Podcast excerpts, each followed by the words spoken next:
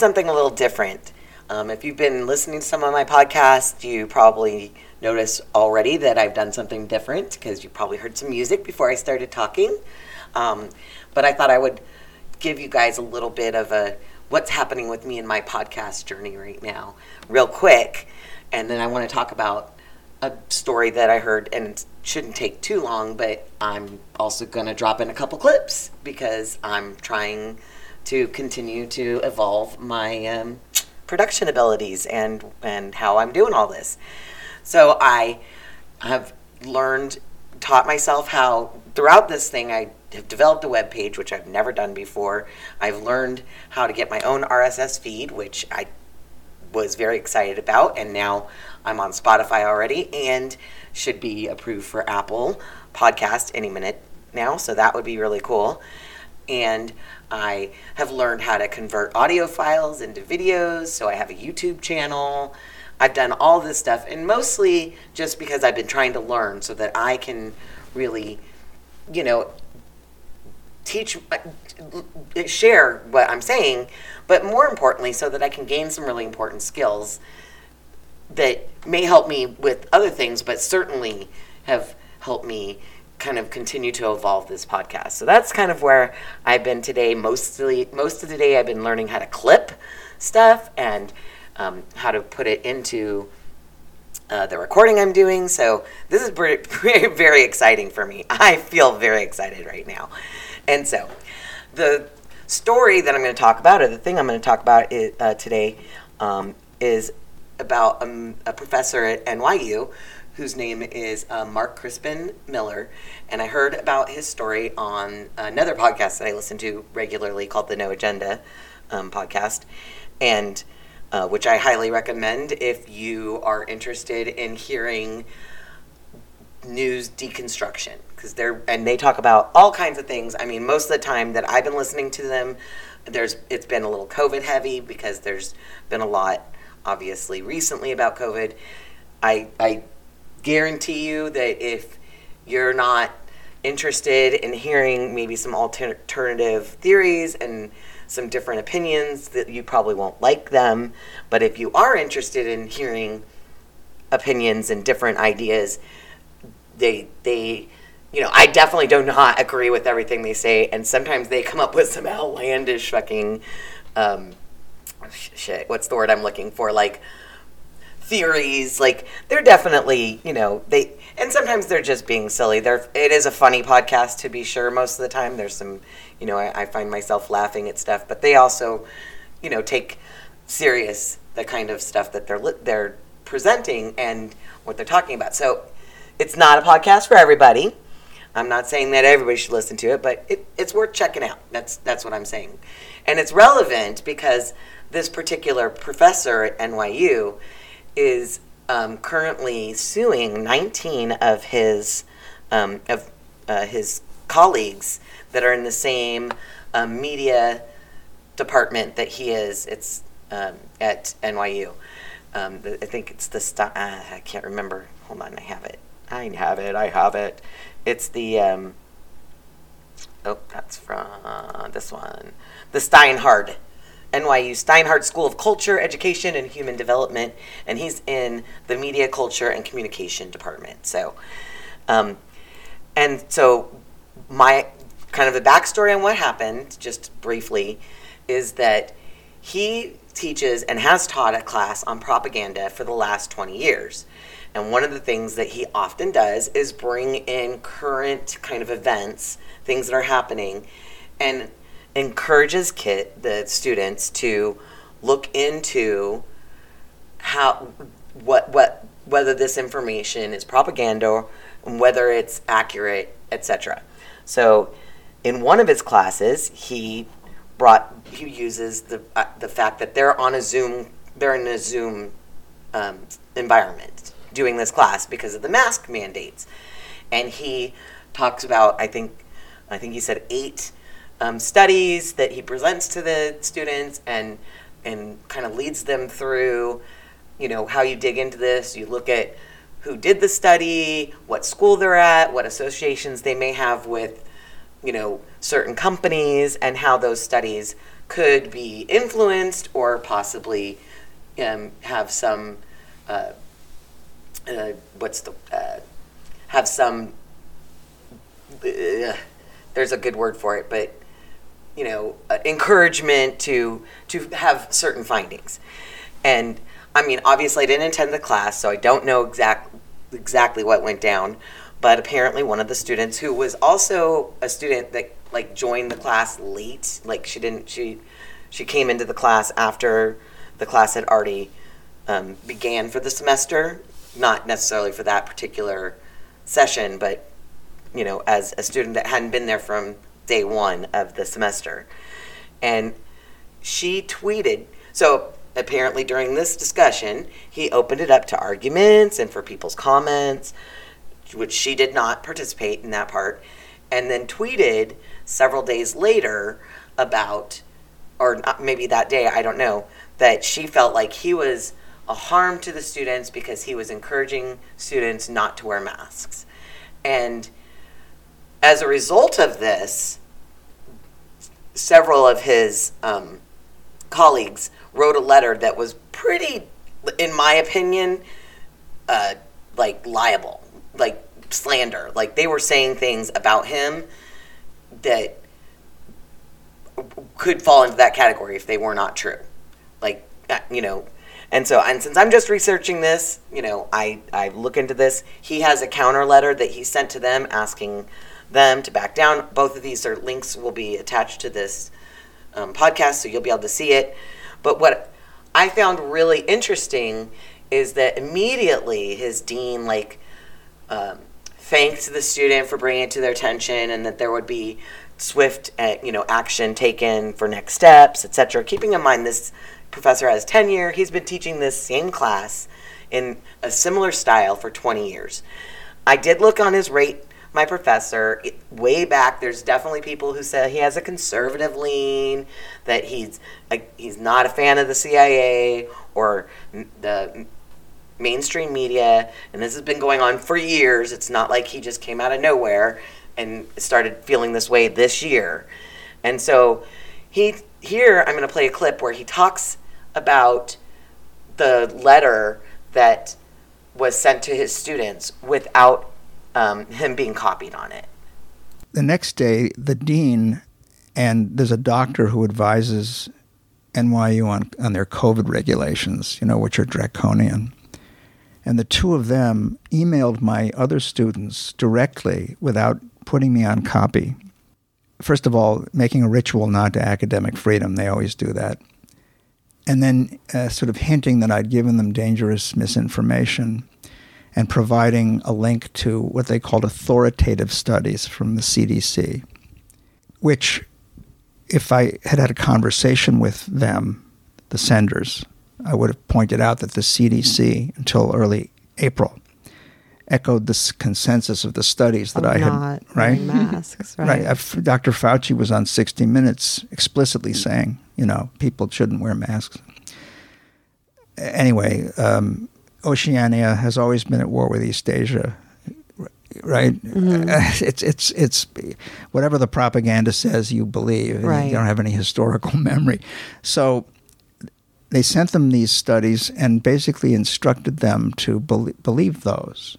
I love how he refers to uh, the 1984 book when he talks about how we don't, you know, that that that Fauci and as you know recently as April, I think it said we don't need to wear masks, and the CDC was also had that same. And it took the in one of the articles I read, it took the World Health Organization till June before they switched over and said, yeah, you guys should be wearing masks. So I thought that was interesting, but again, like I like that he said I didn't, I wasn't telling him what to believe. You know, that's and he doesn't really expand on that a whole bunch but based on what he was saying earlier in the interview, that oh, by the way, I'm taking these clips from a podcast called Red Scare, um, and I will um, have the link to the full podcast and full interview if you're interested. I definitely think you should check it out. I thought it was a pretty interesting podcast. Some of the things he said, you know, I, I you know, rubbed me in, in a uh, you're a little bit of a wackadoo kind of way because it, it's hard not to feel that way when people are so like have such an extreme opposition attitude towards what um, we're kind of regularly being fed in the media. Even I come up against that where I feel like, gosh, this person is a little bit on the whack side, you know, even though I'm pretty open to different ideas. But his main point that he keeps trying to make well, and so he has a petition online. He has a GoFundMe, and the GoFundMe page has links to both the letter and the his response, his rebuttal that I've put that I put the links into the show for as well. But his his main concern at this point is is that having academic freedom where we can teach our younger generation to think critically, look at information, and being willing to hear another side of it doesn't mean that they have to agree with it or that they have to buy into it, you know. And I I agree with this. I agree with the idea that what we are, you know, basically talking about is particularly in relation to COVID any kind of dissenting idea is being like nullified and shut up. And and he actually covers that. His he talks about the three things that really kind of are he's being challenged on. And in this clip, he talks about um, him his COVID heresy, which I thought was an interesting point. Let me just mention the third uh, prong of the attack on me is uh, COVID heresy right? Mm, mm-hmm. That I, am making people unsafe. And, and that's in, now. In their Zoom courses. exactly, in my Zoom courses. Um, I'm now, I mean, I have been, and this may be a key to why this is happening. I've been a very busy, um, I almost want to say vector, but um, source of uh, a lot of important information about COVID and possible remedies and its origins and the dubiousness of these experimental vaccines and the infectiousness of asymptomatic cases and the PCR tests. I mean, these are things everybody should know, but that the media has blacked out. Mm-hmm. So through my listserv and website, right, the notorious website, I have made a lot of this stuff available, mm-hmm. and um, I, I have found myself suddenly to be a lone academic voice, uh, or one of very, very few in the West, who uh, readily provides that kind of information and invites other points of view. So here again, he's talking about the fact that he invites other points of view. And granted, the information he's putting out there is probably being questioned a lot.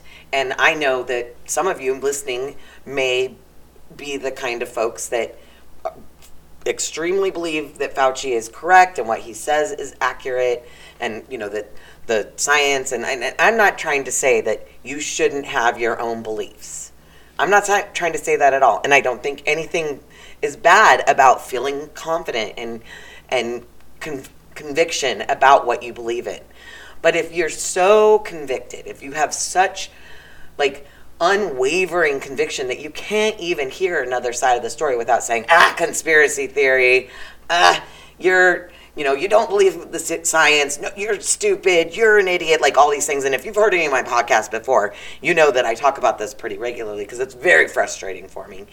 But the idea that we're trying to silence anybody who doesn't say exactly the same thing as the message that we agree with is very frightening, especially if it's happening at like the level of a professor who is teaching our our children. And I mean, everything I've listened and read to about this guy so far really seems like he's not like pounding out his beliefs. He's teaching the kids to think critically. And I remember I took a class in high school. I think I may have talked about this on a previous um, blast. I don't know. But I took a class in high school. It was one of my favorite classes. It was called mass media. And in that class, I learned about how advertisement used like trickery and lying to to get us to want to buy their products. They, you know, we learned about the white the white coat law. We learned about, you know, like so my favorite example from that class that I always remember whenever I see it is the 4 out of 5 dentists say and you know, and you're you're seeing a picture of somebody in a mirror where you don't see their face, they're not wearing a a they're not wearing a white coat or dentist garb, but the the caption is four out of five dentists agree that this or whatever I can't remember what the brand is, but the I the the concept is is that you can't have somebody go on the screen that isn't an actual doctor in a white coat and pretend to be a doctor giving medical advice or um, uh, confirming something is true or something of this nature and uh, in advertisement.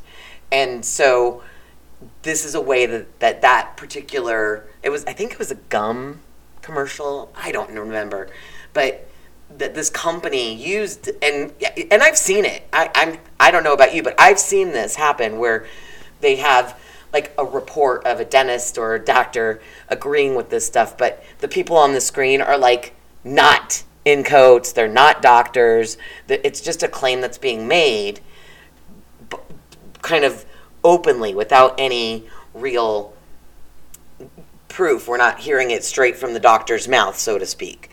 And so I learned so much in this class. I we she covered like it really opened my eyes to the idea that the messaging that's coming to me particularly from advertisement but even from the media at large. We talked about news and sensationalism, and we talked about advertisement advertisers' weight um, in the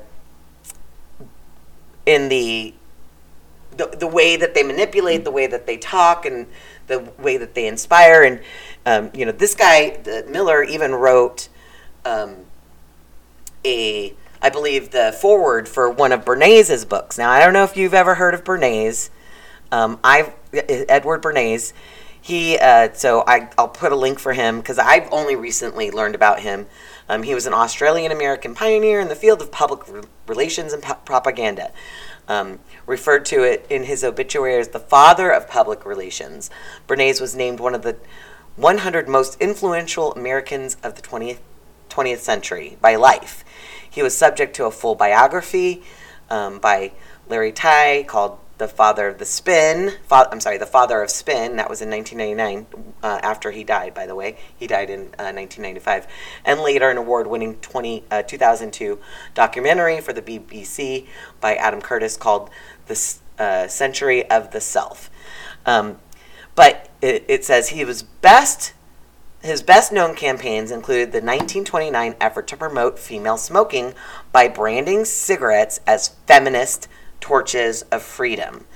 Um, and he also was so he's done a lot. There's you can check into him more, but that one really caught my attention because that's I heard about this on another podcast I listened to called Mo Facts, which is another great podcast that I would totally recommend, um, especially if you're interested in hearing more about how um, the the culture of uh, African descendants of slaves has been kind of manipulated over the years. Mo does a really great job of deconstructing that and talking about that and bringing up some really interesting points, and he uses a lot of great clips.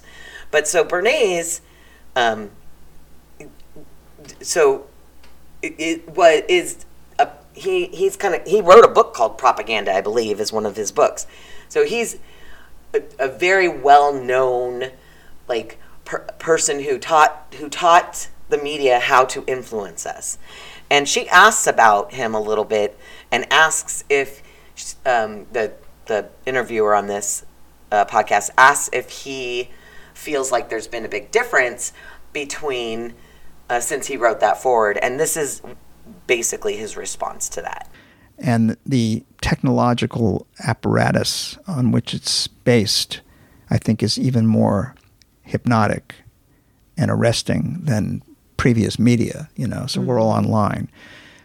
I mean, the internet, on the one hand, is a great resource, or I should say, has been a great resource for those interested in counter narratives. I've been saying this for years that younger people who are used to the internet are not as reverent towards the New York Times and not as freaked out by uh, mm-hmm. the conspiracy theory meme and are more receptive because for a couple of decades now, the other side of the story has been available just a click away.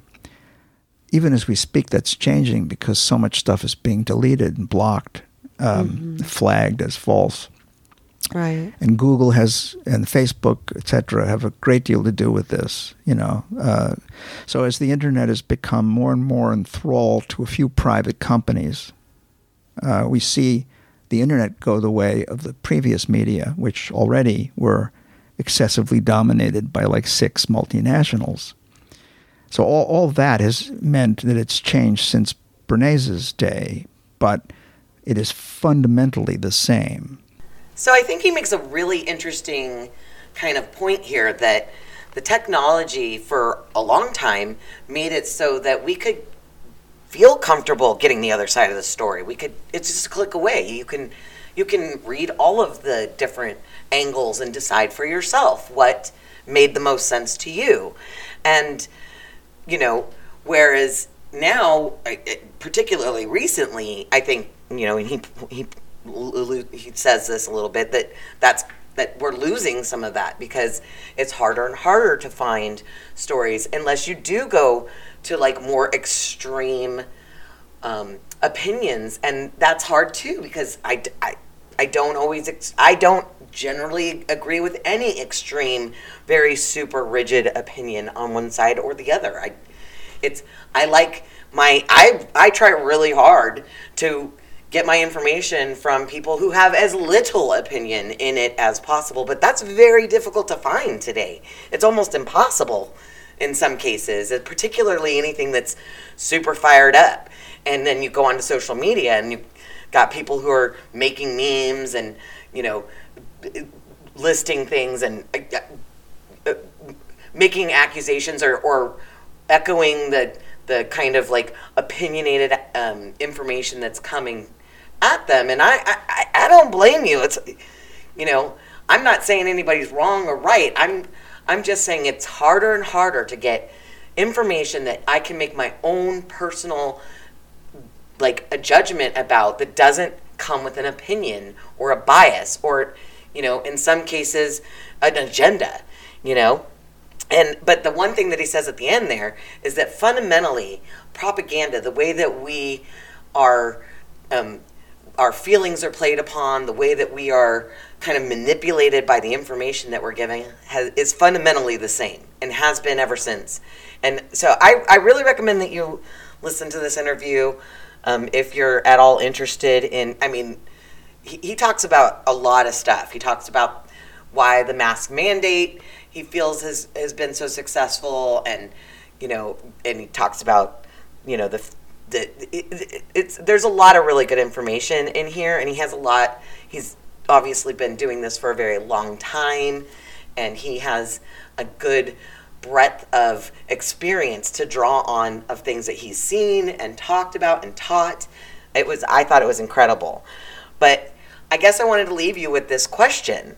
Do you feel that we are more susceptible to propaganda and less willing to entertain ideas that do not fit the narrative we are comfortable with?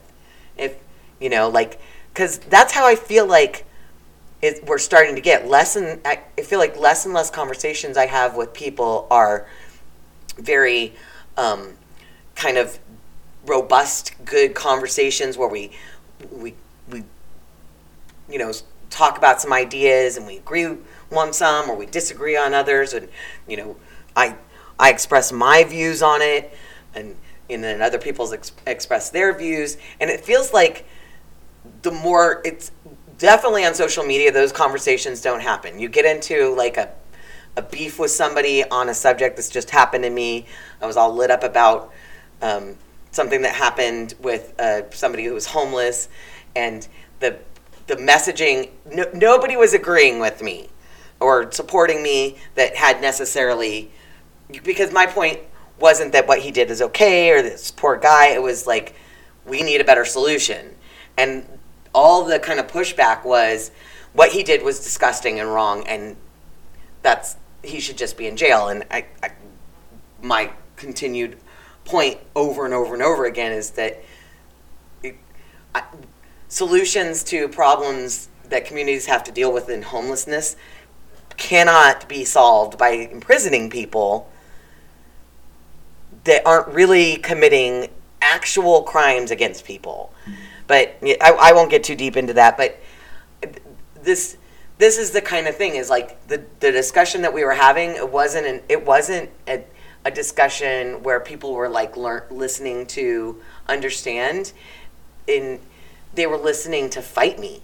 They were they weren't even listening. They were they sometimes they wouldn't even address a point I made. They would just push back and say something else.